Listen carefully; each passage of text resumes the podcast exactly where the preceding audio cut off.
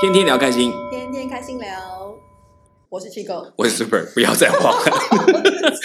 欢迎来到我们 CNS 的爱茶坊。那很高兴看到大家，整个每在很多节目给我们一些回馈哈。那我们其实谈过很多地方，香港啊，呃，越南啊，后来也谈到了这个泰国，所以泰国讲了好几集。那这样其实泰国有很多可以谈，因为我一个朋友跟我说他一定要讲，说他没问题，没问题也不是，我就说一定要，我也一定要你来，因为你他请我们喝奶茶，对对对，没问题。记。所以我就觉得大概等他有机会来台北，我们跟他分享他在跟这边所结下不解之缘的东西。嗯，那最后一个谈到了尼泊尔，对，我讲尼泊尔很有趣，因为尼泊尔谈到呃，我们讲可能大家都想到尼泊尔，想到什么喜马拉雅山啊，想到什么呃什么大庙啊，什么小寺院啊，或都没有。对，都没有。我们中间扯 扯上关系只有喇嘛，然后就是一堆粉红泡泡。我觉得这个实在是因为 Chico 的关系，他去到哪里都能够变得像明星一样的没吸人注意。好啦，这些我觉得主要也看到了，就在当地有一个我们可能比较少接触的克什米尔的家庭。是然后看到他们在那里怎么样在印度跟这两国之间来往的做经商，也看到其实在这个夹缝中生存的一个努力哈。我觉得他，嗯。可是他们虽然有这么多的呃辛苦的经历，他们对人还是很真诚，特别是对你这一块，我觉得哇，听到他说为你那么担心，还要坐飞机过来救你，我都觉得哇，太难想象是不是看起来真的太无助了？哎，也是你正在青春的巅峰时期。哦，OK，很高兴我们大概谈了这么多国家，然后包括到尼泊尔。那其实接下来我们也会继续谈到很多相关的国家，可是不一定我们都去过，所以我们也会找一些对这方面比较熟悉或曾经去过的、有这样经验的来跟我们分享，然后也把我们对他们的认识做一个新的介绍。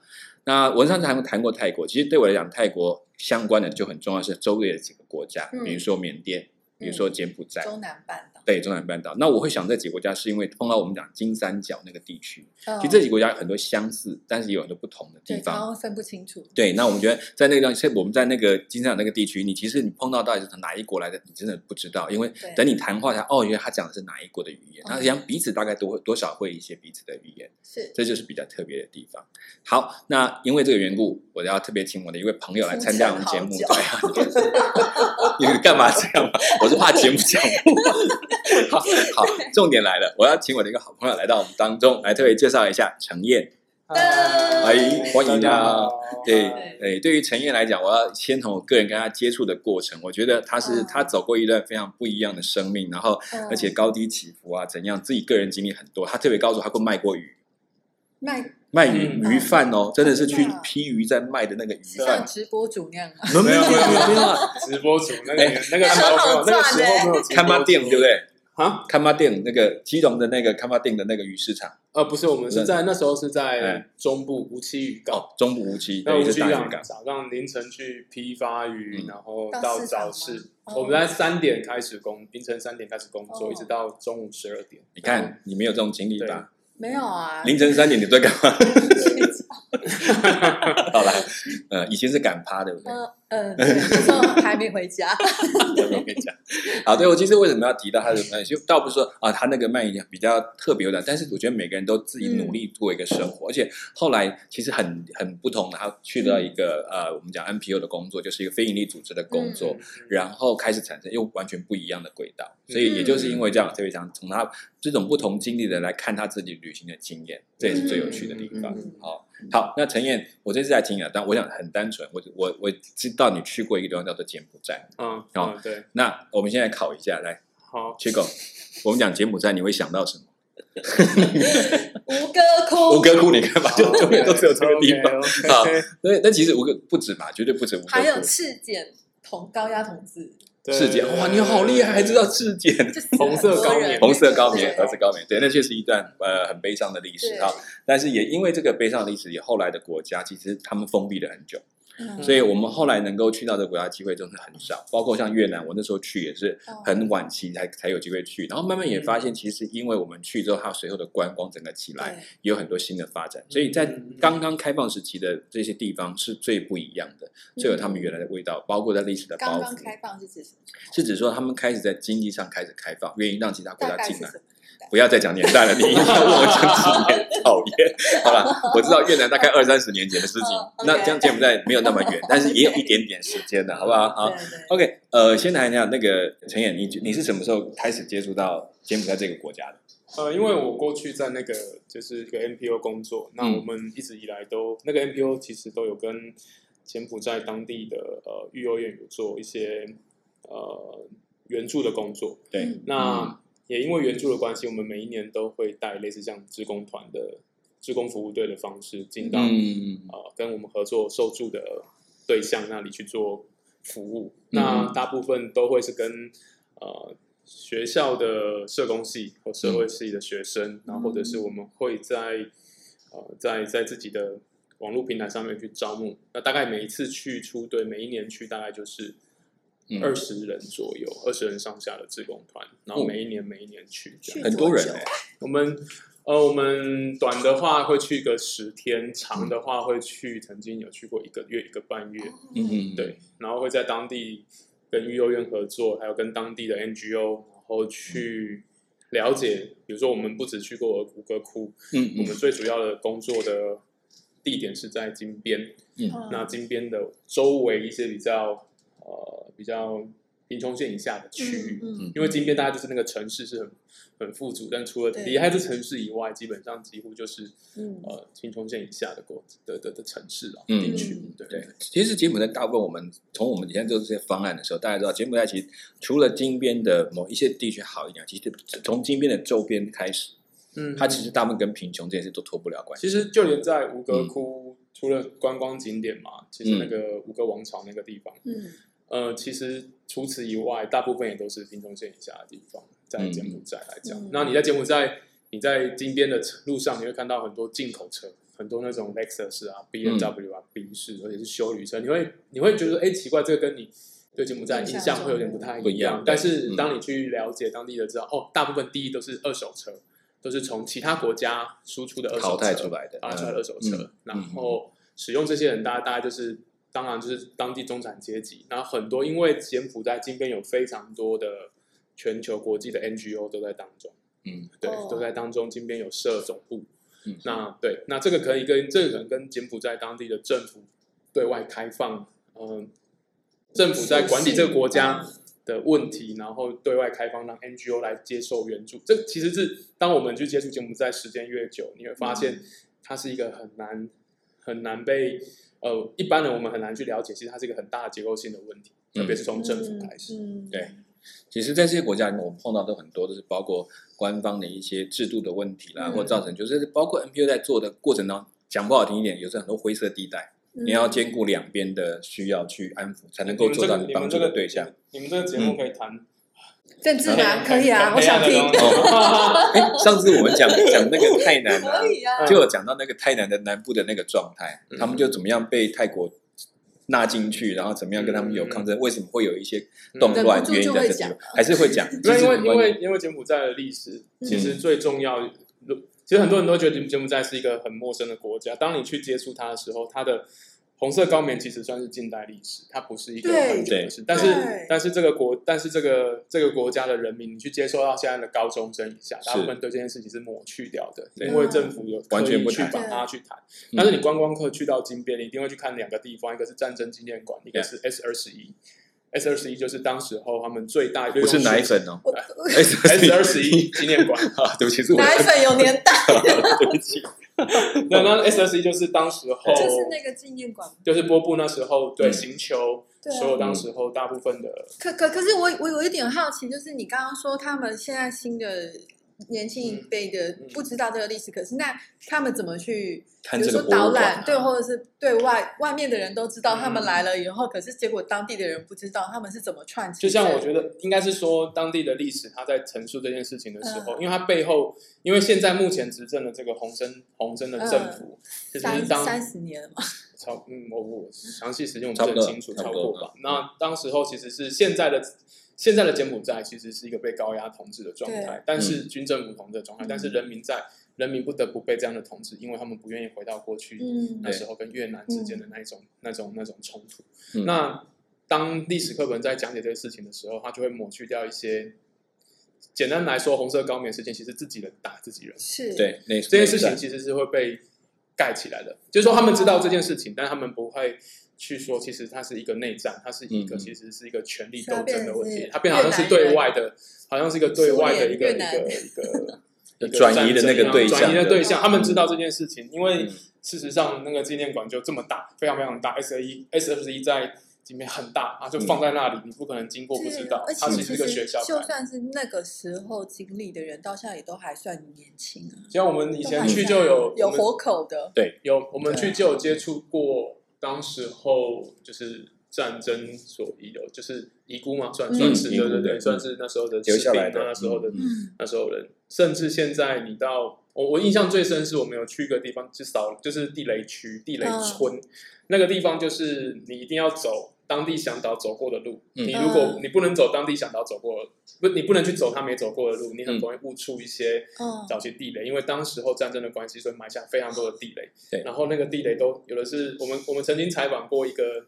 一个家庭，然后那个小妹妹，我看她五六岁吧，她的肚子这边就是从胸口划到肚脐。开刀缝合的线，她是曾经在他们家的家，他们家外面的那个花菜谱踩到一个地雷，一个地，当然那不是那个的是没有全爆，但是是弹开，嗯然后就把它那边划哦开。哦了了，对对对，就是其实这个画面跟这些东西是很就是当你去接，当我们那时候去的时候讲啊，我们要去做职工服务啊，嗯国际服务。但是当你当你踏上那块土地，经过当地的 MP NGO 在分享的时候，你你其实对于我我我我一直对柬埔寨的印象都不是不是太快乐的印象，是我也是，这很是一个是灰色的感对，觉，我我是红色，那就是真，而且当你看到那个战战争博物馆跟那个就是感觉星就是有球乌房放在那里，乌云笼然后罩这样子。对你进到那个房间，上万张照片，对就这样子在你面前，你它不实在还有抹去的。那个人头骨，对，还有个塔，然后上面人头骨是堆上对，去因为我有看过大电视人小孩节目，对对而且介绍。下次你去非洲看这种这种博物馆，卢安达也有一个，哦，啊卢安达。而且而且最痛苦的是每一次带一队，因为都是新的人，哎你就要去看一哦，次又，要再去再看一次，就要去看一次，就是天哪！对，冲击。哎，那我就要问，你你你这样子带，其实最开始第一次带的时候，第一次第一次去，你还没有去过，对不对？我第一次去其对。实是随队摄影。其实我第一次去是因为当时候呃机构的发展方案的关系，嗯。那然后我我还没有正式接这个接这个领队的角色，那我就是以随队摄影，对，然后是跟着当地的当地的向导，是。然后我我等于是有点像是随队摄影兼领队的概念，但是我没有办法去陈述那些任何东西，也没有谈任何，就带着一群人，然后跟我自己去到那边做做服务学习。那嗯当地的向导是当地的一个佛教组织，然嗯后嗯。在当地做很大的的词汇工作，对我就跟着嗯他，然后带我们去看，然后从嗯从摄影的眼光去去记录我所嗯看到的东西。你那我问你啊，因为你出国记录很多吗？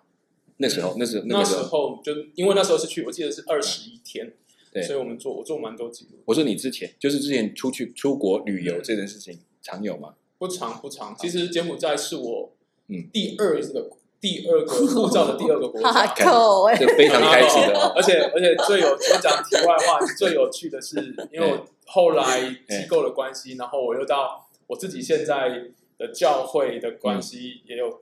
我我在我教会工作的时候，我就有发起一个柬埔寨的短宣服务队，对，然后又这样，就是大概从二零零嗯七嗯。到二零一一年这段时间，然后我的护照进出柬埔寨大概数十次，嗯，然后我有一次去去嗯。北，我去美国的时候，然后有一次我要 我要马上被盯上。对我被我被被海关问说你为什么去那么多地？为什么你的你的护？因为你的护照前面很多其他国家，当然还有对对后来就还有去其他国家，但是他他怎太多次了么这么多柬埔寨的国家嗯就问，他就质疑说嗯你在那边干什么？就说我是在做志工服务的，然后就嗯打量着我这样。对嗯，对，他通常我们写 NPO，他就比较有概念，但是他只要看到这种国家，我们进出都会被盯上。嗯对对对，就是长相也要长得慈眉善目一点，比较不会 难。对，他们真的会看脸，真的会看脸。好，哎那我意思其实有趣是，我觉得在每一个人在开始出国，就是开始踏出国门这件事情，都是很有趣的一个经历。我想问看，那你才第二次吧？你要出去嘛？哈。对对对。那我觉得你第二次在那个时候，你还记不记得那个时候你要出去前，你有做了哪些准备？又特别去这样的国家，嗯你在去之前，你抱持的想法会是哪一些？其实很其实很陌生，因为自己从事的工作是非盈利，然后是嗯嗯人道救援啊、社会服务，所以你大概心中想的就是啊，我要去怎么帮助别人，嗯然后我们要准备什么，不管是物资啊、金钱啊，啊啊还有我们去到当地要做的什么事工，因为事情，因为我们是跟当地的育幼院合作，嗯那一定都会有一些跟小朋友互动玩的东西嗯，是。然后我们会去募集物资，就是要送给小朋友。当时候的概念啊，就对是都会有这些东西，很自然就是很自然而然的，大家想得到的。那、嗯但是不会花太多时间去针对要去的这个国家历史背景去去做了去解，做了解嗯。但是当我去了第一次摄影机下的记录回来之后，我就跟自己讲，呃，接下来我要去，我一定要做功课，而且是要去，不是去做对当地的服务工作的功课，因为我嗯。我觉得当地服务工作嗯。那是个供需需求，嗯。就是当地的需求是什么，我们提供这样的服务，但是我们没有办法去根绝他们背后造成这个问题的真正主因，因为那是太庞大，那里面有政治问题，还有很多的。OK，、嗯。那那但是我们可以针对这个国家的历史，那对。当这个国家的历史跟背景稍微了解之后，当你在带队的时候，你可以跟你的团员分享，那你在看待每一件产生事情的眼光就会对，就会不一样。当你知道这个国家的历史，去接触当地的人，对对对，嗯所以其实后来我在带的时候就不太会花太多时间说嗯。我们要预备什么东西，反而是我们我们多花点时间，大家一起，比如说我们就我们就请台湾的柬埔寨妈妈教我们简单的简语，然后、嗯然后我们就会开始对这个国家的历史多一点了解。嗯我还记得那时候还有团员会问我说，为什么要嗯知道这么多嗯？但其实我也有很难过的地方，就是嗯我曾经跟一个大学，我就不讲那个大学名称，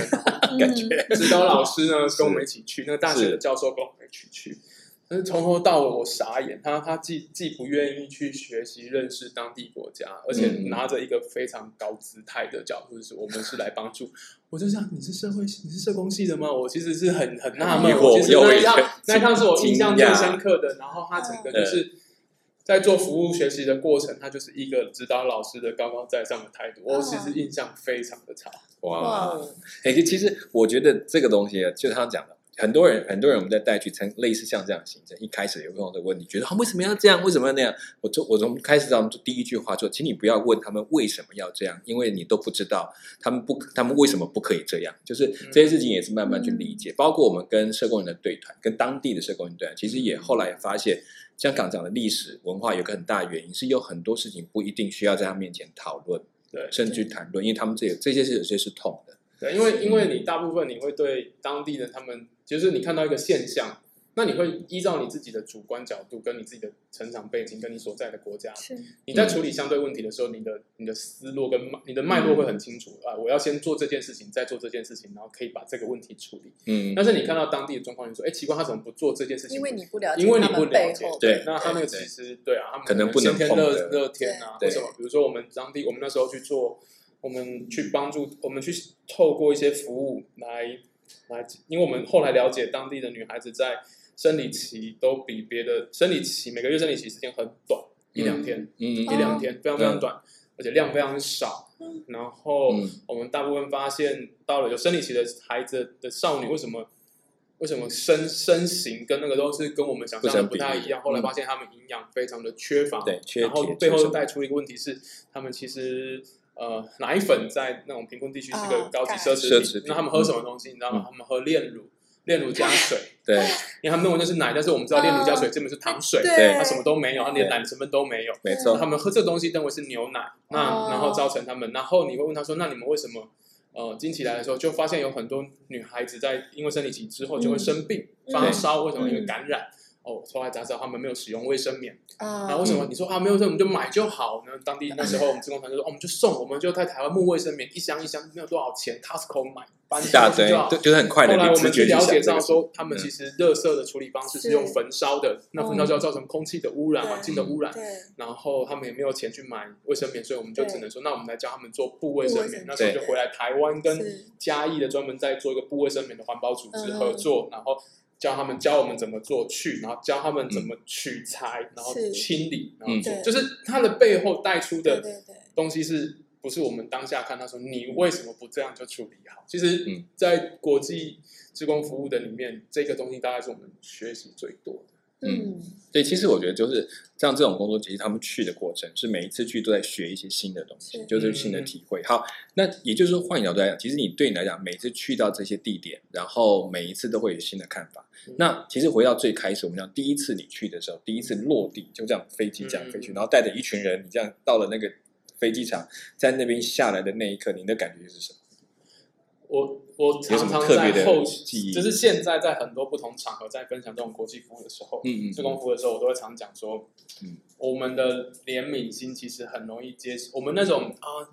嗯。对人悲天悯的那种心情，很容易在你的眼睛所看之后就触及、嗯触及、触及我们的、触及我们的的的情绪。嗯。比如说，你机场飞到了金边机场，嗯，一下降落的时候，你你嗯想想看，台湾国际机场是柏油路，对它当然飞机降落一定是柏油的，嗯但是你再看看旁边就是这样空旷，嗯然后黄沙滚滚这样，嗯这这这是什么地方？然后当你出来的时候，你也没有什么。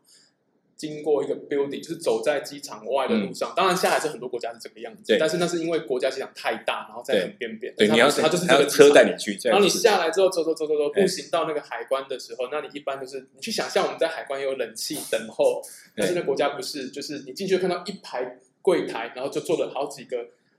安检人员，然后就嗯把你的护照跟你的申请的放到第一个，然后就这样子一张一个一个一个这样从头传到尾，然后盖章盖章盖章，就这样子，你就看着好像生产线的哦咚咚咚咚咚，要这么多个人盖，对，然后就是盖翻，然后就是一个贴，然后一个打开盖，那难怪你护照上。会很多。没有没有，就是他还盖一个，但是然后下一个用签，就分工很细哦。哦就是他不是一个海关，我们这样签完好，那走到最后之后，我我我整个就是傻眼。哦，当然去去去之前就有前辈会讲说，呃，你们要注意几件事情，比如说他们会要小费，那那时候还不懂要小费，然后走到最后一个时候，那个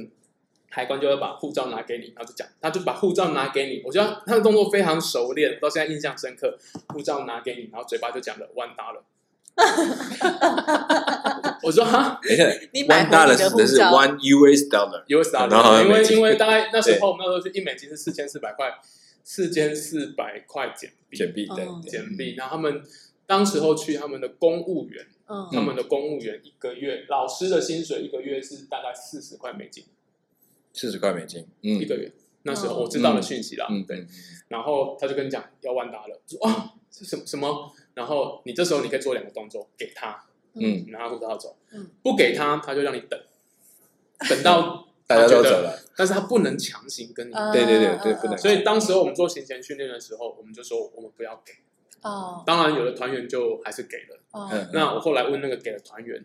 我说你为什么要给他一块？我们当然就没有给，等到最后反正你还是他一定要放你走，因为你没干嘛，他只是拖着你他只在拖着，你而已。然后你就他就问他说你为什么给？他说他们这么看起来这么可怜。